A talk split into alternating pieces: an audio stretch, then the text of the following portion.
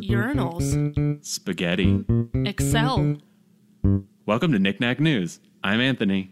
And I'm Alex. And my first story today is world news.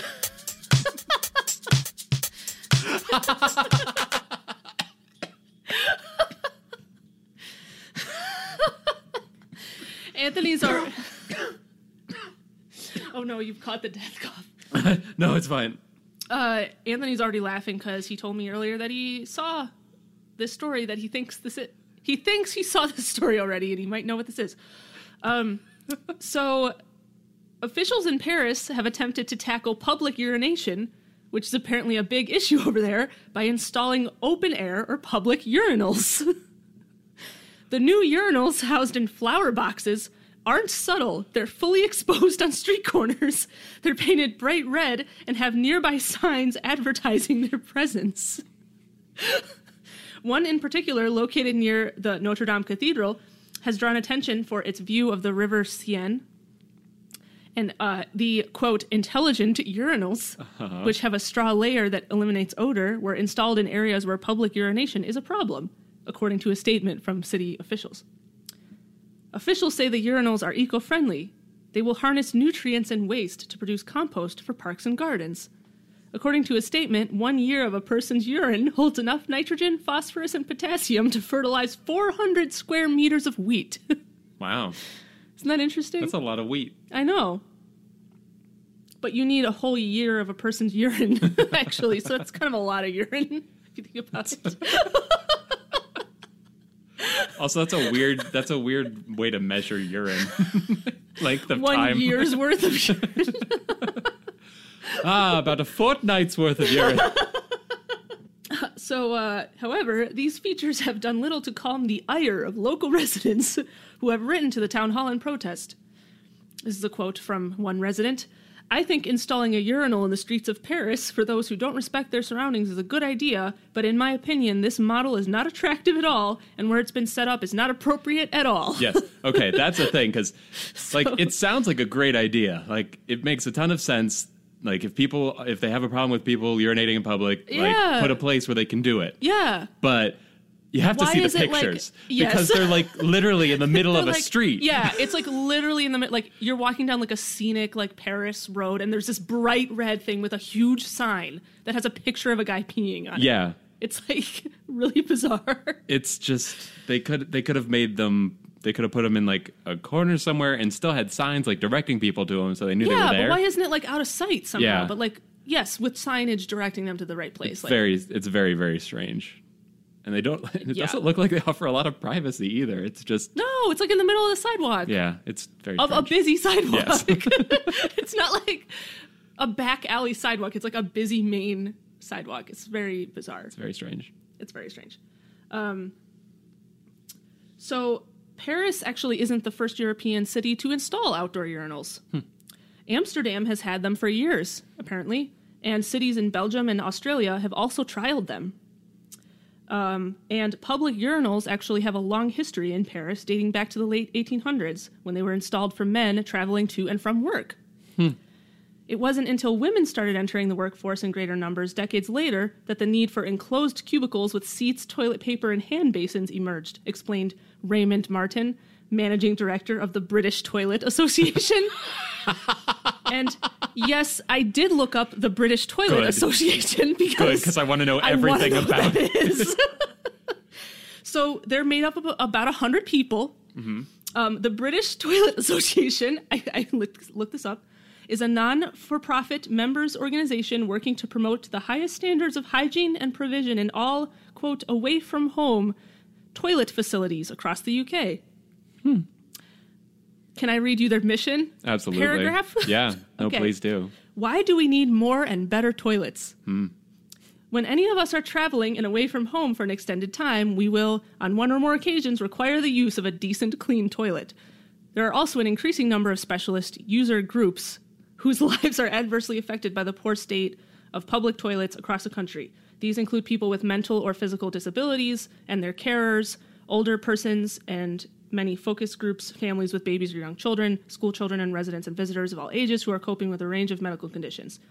And they say this is a basic human function, and we need to have a greater level of adequate provision for everyone and anyone who has a sudden urge to find relief when they are away from their normal residence. It's a problem faced by thousands of people every day truck, lorry, and van drivers, car drivers, and that includes taxi and private hires, coach drivers and passengers, emergency services, and transient workers. Failure to get or use a toilet when we need can lead to embarrassing medical and social problems. Huh? That, that was it. That's a that's a very long way to say everybody needs to use the bathroom yeah, it sometimes, was, it's and they should all be able to. but but yeah, so it's just this like non-profit organization that just Hey. helps to improve like public facilities around the UK, which is actually pretty cool. yeah. Um, no, I, I mean, it, I, I- I support the British Toilet Yeah. Association. No, I, I do too. Yeah. Um, I never knew that was a thing. I don't think there's an equivalent of that in the USA. Not don't that I know. I've of. never heard of something like that, but yeah, very interesting. So Okay. I was a little torn on this one, but I'm going to go ahead and call it food news. MIT mathematicians solve age old spaghetti mystery. whoa, So, well, don't get too excited. what is it? because it's this is a very long article about something very silly. Um, so if you have a box of spaghetti in your pantry, you should try pulling out a single strand and holding it at both ends and and try to break it in half. It turns out that it's just by just taking it and bending it in half, it's almost impossible to break it into exactly two pieces. It will almost always break into three or more. And this Really? Yes. So this challenge confused even uh, like famous physicists like Richard Feynman, who once spent a good portion of an evening at home breaking pasta and looking for a theoretical explanation as as to why the sticks refused to break into two pieces. Whoa. This remained his experiment, at which I think it said he was like trying this in like the the 30s. It wasn't solved until 2005 when they figured out that when uh, any long thin rod is bent um, evenly from both ends, it breaks at the center, and the initial break triggers what they call a snapback effect or bending wave that further fractures the stick as it like goes back out along it. Um, so there's like additional stress on it from this initial big snap, Yeah. and just by the nature of the spaghetti, it can only break into three or more pieces.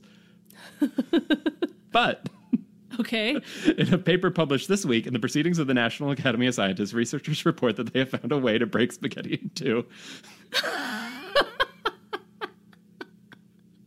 and the trick the trick is that you twist it and then you bend it.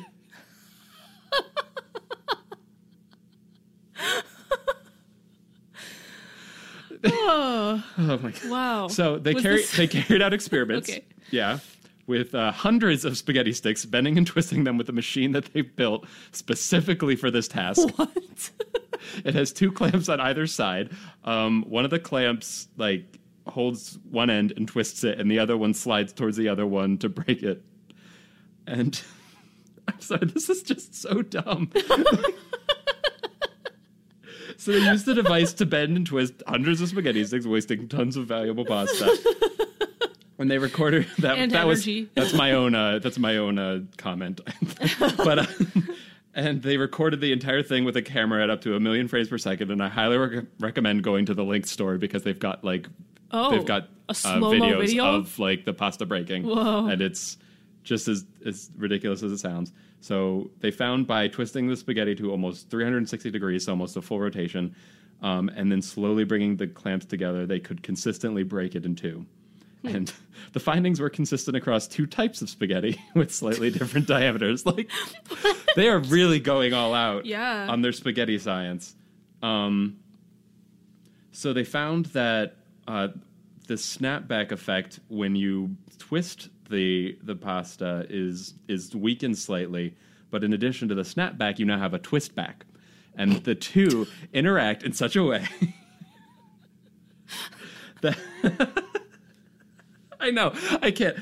This is it's uh it's so it's so ridiculous. Um, but so the twist interacts with the snap and like essentially cancels out like it, it expends the energy and like doesn't cause additional fractures to appear. Huh. So, and it, if you want to read more detail, there is a ton more detail. But they, the uh, important thing is, is that they think this might actually have real applications, um, besides just breaking pasta in two. Uh, it might help us understand um, crack formation in like cyl- cylindrical objects. Huh. And um, how to control fractures in rod-like materials like multi-fiber structures, engineered nanotubes, and even microtubules in cells. So Oh, wow. anything with a similar structure, we can kind of understand things like fracturing and like carbon Yeah. nanotubes are kind of like one of like those future materials that we want to use more, and maybe it can help with that kind of thing. But uh, Yeah, yeah, they cool. just wasted a ton of pasta. I'm just imagining someone. It's- this it's is like so someone's PhD pasta. project. Is Mhm. this? yep, I don't know why that's so funny, but it just I is. uh, because it is funny. because it's it's it's really silly. just. But I mean, yeah, I guess like the physics of it is interesting, but just the fact that they're doing it with pasta is funny to me. Like if it, like if just if it was some other material, it'd be totally Mm-hmm. normal, right? But then because it's spaghetti, it's like well, wait, yeah, and it's spe- specifically spaghetti because they said linguine is a different shape, so it doesn't have the same property. Like they Well, yeah, they went really hard on this. Yeah, it's it's a I don't know what you call that flat. ribbon like Yes, ribbon like. but it doesn't have the same properties. Did they test angel hair too? Uh, they said nothing about angel hair. Okay. Should we go through all the pastas? What about What a- ravioli's probably fine. uh, bucatini. Hmm. That's May- cylindrical, that's like- but it's yeah, it's hollow thicker. inside. It's thicker and it's hollow.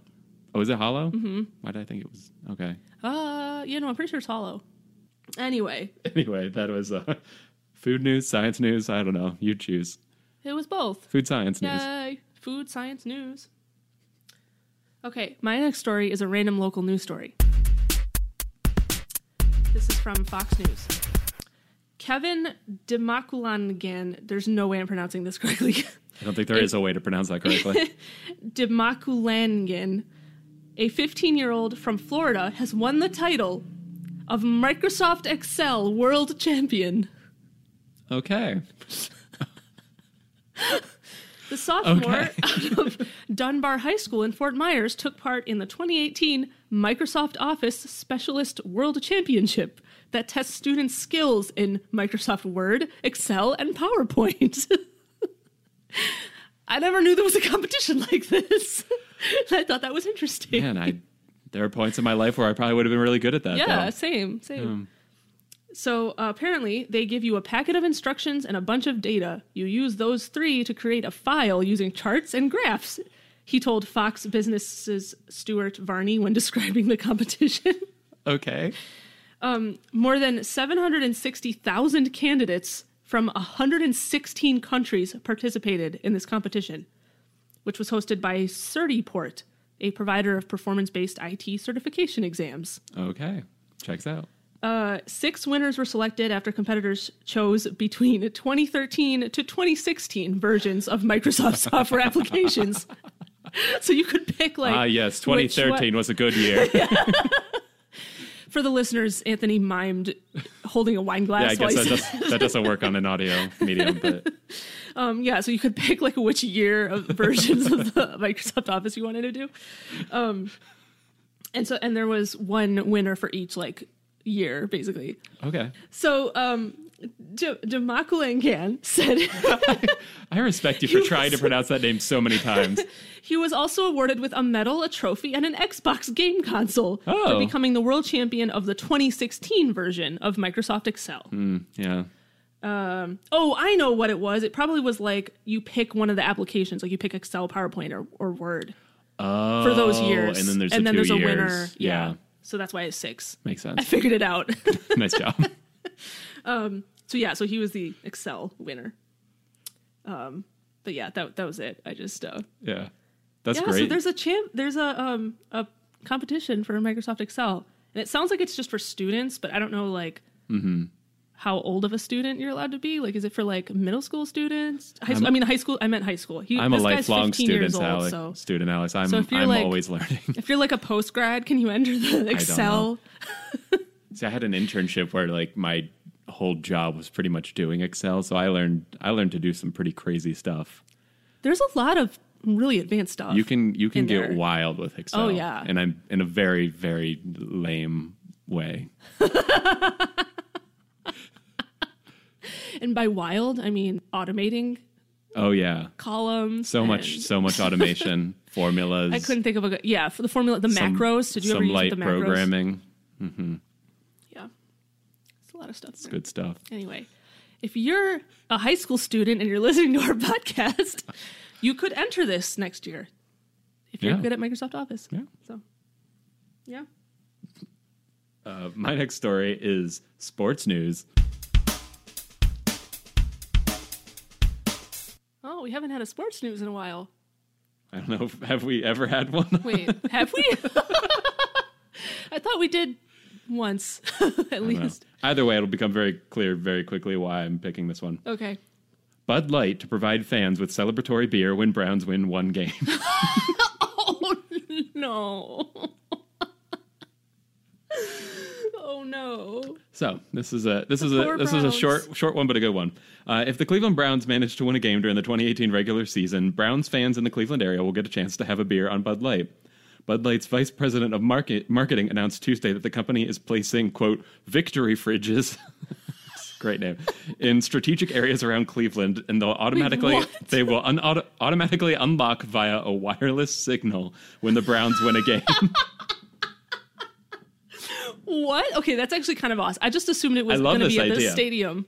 So around 10 of these fridges, which are eight feet tall and hold about 200 beers apiece, um, will be dropped off inside of the First Energy Stadium and at other locations um, where patrons must be of legal drinking age. So they're not just going to be in like a Like random on the park sidewalk? somewhere. It's like where kids could just run up and grab a beer. Okay. Um, so for those of you who don't remember, the Cleveland Browns went uh, 0 and 16 last season, and Womp womp. Um, they haven't won since beating the uh, then San Diego Chargers. That's on December 24th, 2016, which was the only win of the 2016 campaign. womp womp. Um, and uh, their 2018 regular season starts uh, September 9th when they host the Pittsburgh Steelers. So Ooh, that's going to be a big game. yeah, that'll be it. People will get Big very rivalry passionate, there. Mm-hmm. Very passionate about that one. They'll need a free beer after that one. Yeah. but When they won't get. They won't get one. Let's- Let's face it. No, no, we'll win. We'll win it. Will we? Yeah. Uh, Yeah, we will. I'm saying, I'm calling it right now. I think we're gonna. I think we're gonna win. maybe. I don't know.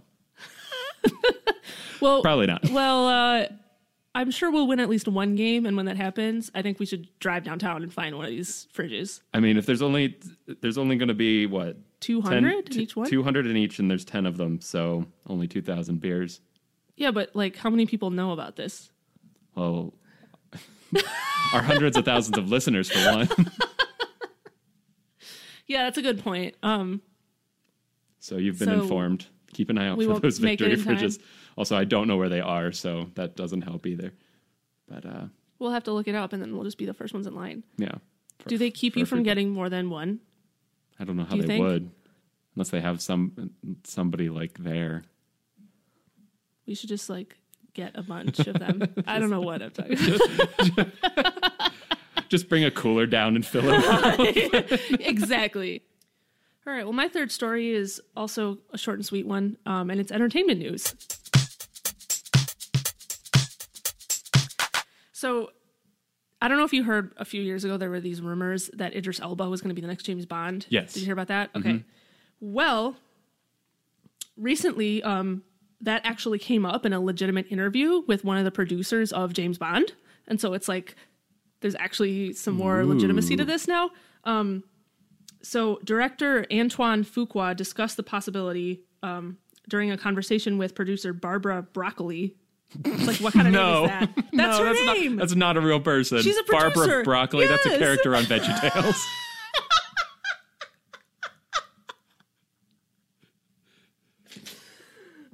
she should be a character on VeggieTales too, but she's a Hollywood producer apparently. Um, who said it is time, or quote, it is time for a non-white actor to play the iconic character. And then Fuqua said the move will happen eventually, and Elba is reportedly the first choice to take on the role. Hmm, that makes sense. But then he said this, which I was a little bit confused about. Quote, Idris could do it if he was in shape. You need a guy with a physically strong presence. What? Idris has that. And then I was like, wait a minute, are you trying to say he's not in shape? I'm really confused. Maybe he's physically strong, but not. In, wait, Like, what does that even mean? He's- I don't know. yeah, I don't know. He's muscular, but it's all covered in fat, which isn't true because he's like he's he looks He's great. I don't know. Yeah. Huh? I don't know what the What a weird type of comment. physique they're looking. Anyway, that was a really weird comment. But anyway, he seemed to be indicating that he could play the role well. Yeah. Um, and then this article said that uh, Slumdog Millionaire director Danny Boyle is slated to direct the next James Bond film. Hmm. Um, and other actors who have been rumored to be in line for the iconic job are Tom Hardy, Tom Hiddleston, and Michael Fassbender. Okay. So nothing set in stone or Yeah. anything, but I could see any of them, though. I don't really think Tom Hiddleston's a super physically imposing guy. yeah, he like like acting wise, I think he could do it. But Oh yeah, no, he's a great. Act- they're all they're like, all well, good right? actors. they're all good actors. So Yeah, I don't know what type of like. I mean, he said Tom Hardy physically makes sense strong too. I think. presence. But, so, uh, no, I'm trying to, I, would don't remember what Michael Idris Elba. Fassbender. I don't remember what he looks like right now off the top of my head. But Yeah, I'd love to see Idris Elba do do it. Though. yeah, I he would be so awesome. He'd be so good at it. He would be so good. Uh, I'm so in support of that. I'm just thinking of him as like Heimdall in um in Avengers and Thor. Yeah. Like yeah, he's just such a like of an imposing. he's so good. like- yeah, he he has well, like exactly what he said. He has that like really awesome epic presence about him. But like I think he can. Play and Mm-hmm. such a role good like voice too. Yeah, Such a good voice. yeah. So he might be the next James Bond. That'd be really cool. Mm-hmm. My next story is space news. And it's an update. It's an update. It's an update. Ooh, It's the update we've all been waiting for. The Martian dust storm is clearing, but opportunity remains silent. So it's not, oh no! it might not be good news. I guess I probably shouldn't have set that up like that. You're keeping me hanging here. yeah, no. It's it's called storytelling. I'm really bad at it. no, no, you're not. You're good at it. Um so You're keeping me on the edge of my seat. Uh, for those of you who don't remember, um, NASA's Opportunity rover has been on the surface of the red planet for 14 years, going strong.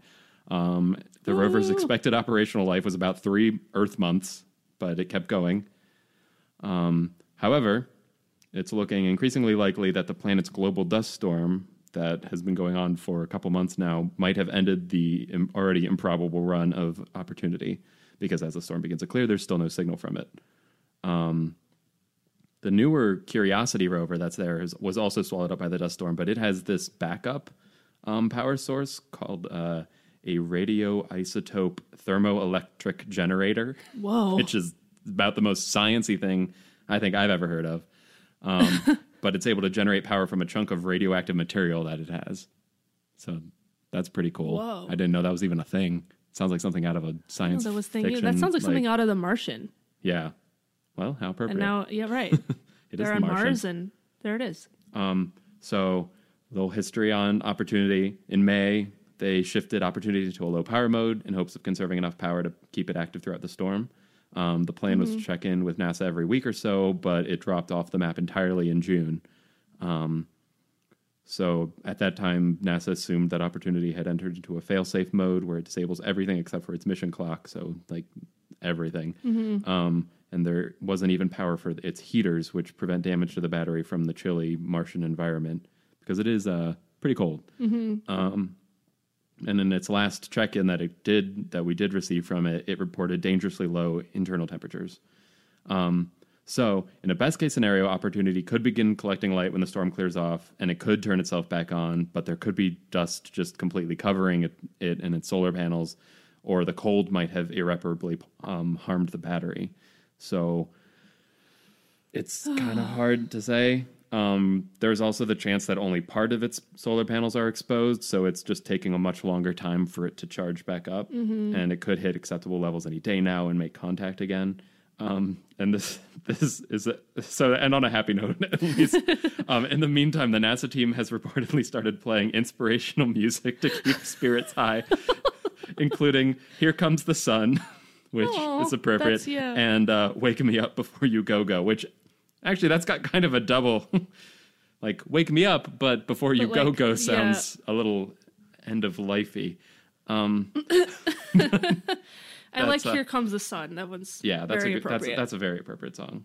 So that's that's the latest update on Opportunity. All right. It's not the it's not the news we wanted, but There's You still sound really sad. I'm really. I don't know. We've been following this Yeah, little we guy have. I'm- throughout this entire process. I'm very concerned and I want to know what happens. And Me too.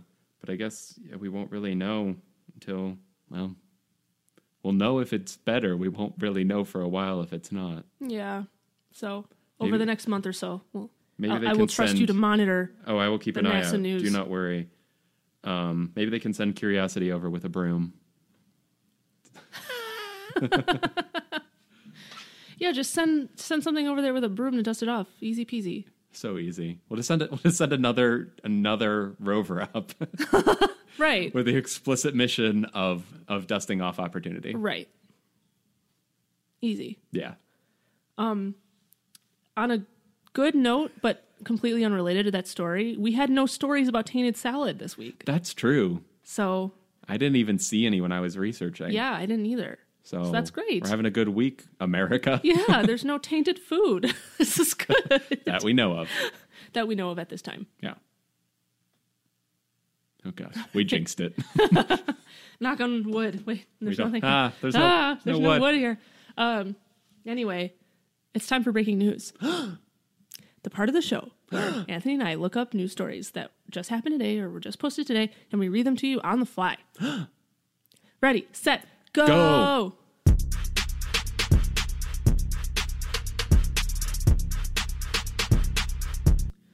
Okay, the story I found is from USA Today. And the headline is Sprint says it will bring the first 5G smartphone to the US next year. oh, okay. It says Sprint is getting ready for the 5G future, partnering with LG to bring what it says will be the first 5G smartphone to the US, capable of tapping into its faster next generation cellular network.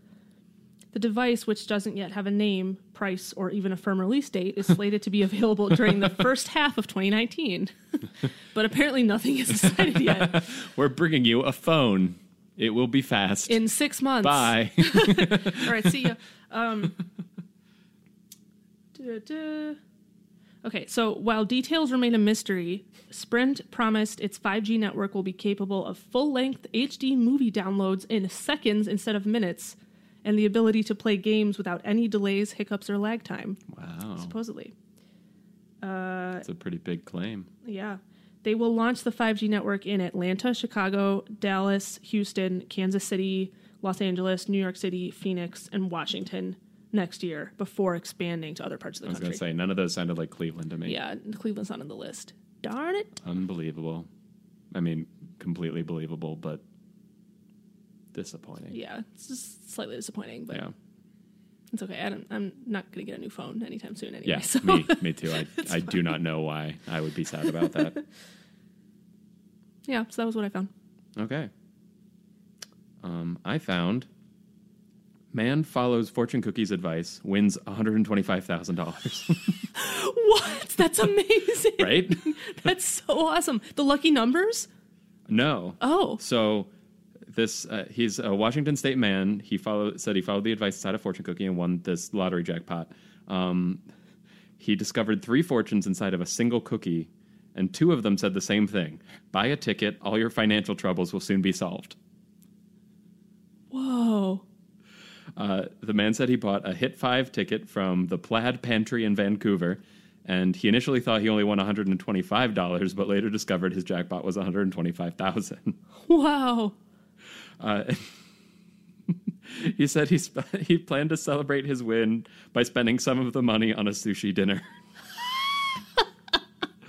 like what a what a wholesome first thought to have is like I just won a bunch of money. I'm gonna go have some sushi. I'm gonna have some Yeah. sushi. Like I love sushi, so I can understand that. But I, I don't know. I feel like He's I have just a a couple. normal guy. I He have a just couple wants a other nice things. meal. Yeah, just hundred and twenty-five thousand dollars worth of sushi. That is so funny. So he had three fortunes in one cookie. Three fortunes inside one cookie, and I wonder what the what the third Yeah. one said. That's that's what I want to know. The third one says, "Don't listen to the other two. yeah. Did I ever tell you about the funniest fortune that I ever got? I don't think you have. It said, "You laugh now, wait till you get home."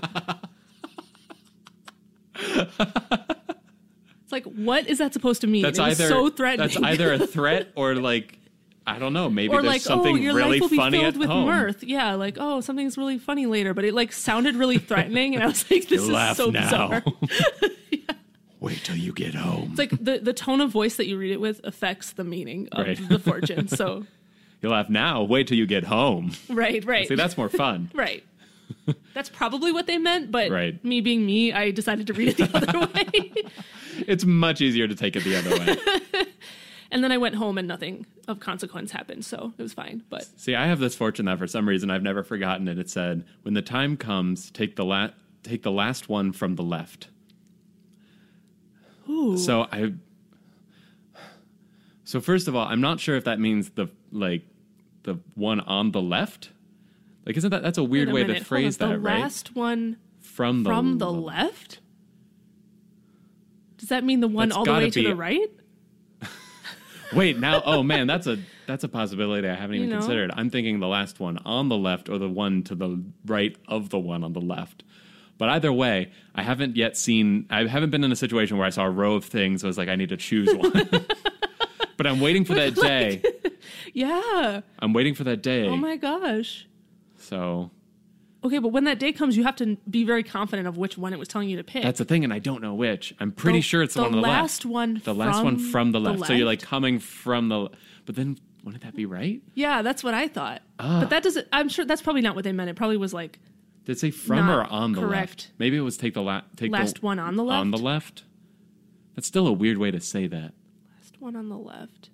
but it would be the But left it make, would make more sense maybe that way. I think if I if I come into the situation, I'm going to pick the last, last one on the left. On the left. Okay, I'm going to stick with that because that that's makes mo- the most sense to me. okay. Okay. But I, I mean, I'll keep But you you- so- updated. but it's right, yeah, let me this, know. It has been me know. years, and I have not come. I have not had a situation. I thought this would happen more often. Seems like you have to make decisions from rows of things pretty often, but this has not Mm. been the case. I don't know. Do you? I don't know. Apparently not. Maybe if you're buying a new smartphone and you, there's like three, That's not how I'm going to make that the left one. choice. You're not gonna you're not No. gonna apply the fortune cookies wisdom to not that. not to Okay. not to something like that. If you're presented with several goblets and one of them has poison, The last one on the Pick left. the one on the left Yeah, then. yeah. I think that's probably my best bet. Okay. Unless the fortune cookie wanted me dead. Hope not. Only one way to find out. I mean, the one that I had was threatening. I mean, you never that's know. true. Yeah, they there's something sinister about these fortune cookies. Right. Except for this guy. He, Yeah, that that guy had this guy had out. all the luck. so Right, right. Good for him. Okay. On that note, that's our show. Thanks for listening, everybody. We post episodes every Friday. And as always, the links to this week's stories will be in the episode description. Yes. And if you like what you heard, you can subscribe on Apple Podcasts, Google Podcasts, Stitcher, and pretty much any service that you want. Um, and if you want even more updates from us, you can follow us on Facebook at facebook.com slash knickknacknews or on Twitter and at, at knickknacknews. All right. See you next week. Bye. Mhm. Take two. Urinals. Dang it. No, we got this. We got this. We got this. We got this. We're professionals. No, we're We not. can we're, do it. We're, real we're actually not. we're hobbyists at best. Yeah. Okay.